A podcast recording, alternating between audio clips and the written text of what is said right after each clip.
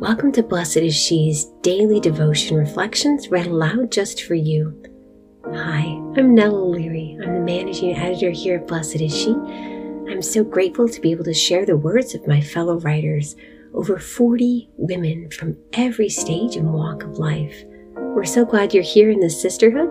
We look forward to praying with you. June 15th, 2021. Today's reflection is written by Liz Kelly Ridiculous Greatness of Heart. The following prayer was said was found near the body of a dead child in the Ravensbrück concentration camp during World War II. O Lord, remember not only men and women of good will, but also those of ill will.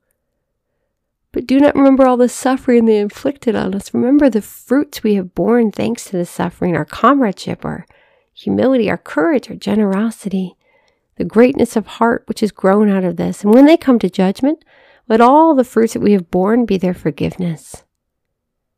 The first time I read that, it left me speechless and leveled in such a tender and necessary way, I cannot quite find the words to describe it. Here it is. I thought plain as day, this terrible new love your enemies commandment given to us by our Lord in St. Matthew's Gospel. And the prayer? Gorgeous, heartfelt, magnanimous prayer for one's persecutors. Could Jesus really mean it, even in this? Could he possibly expect it from me?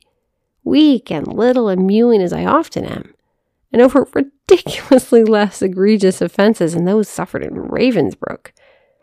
How does one acquire such a forgiving heart, such greatness of heart? Truly, I cannot conjure a heart like that for myself. What I can do is step under the umbrella of the Father's mercy and take shelter there.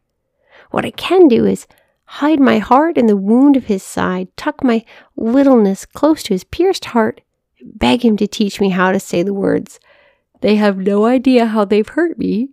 Forgive them anyway. I can beg him to teach me how to mean it one day, how to love my enemies in prayer. Where do you struggle to forgive? For whom do you struggle to offer great hearted prayer?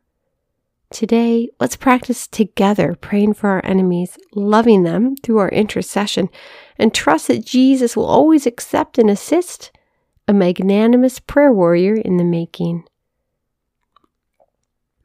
Lord Jesus, we thank you for this day and for this sisterhood.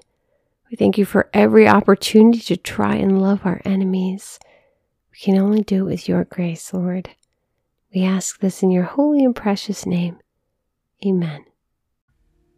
Thank you for listening. You can subscribe to receive our devotions via email at blessedshe.net slash subscribe. God bless you.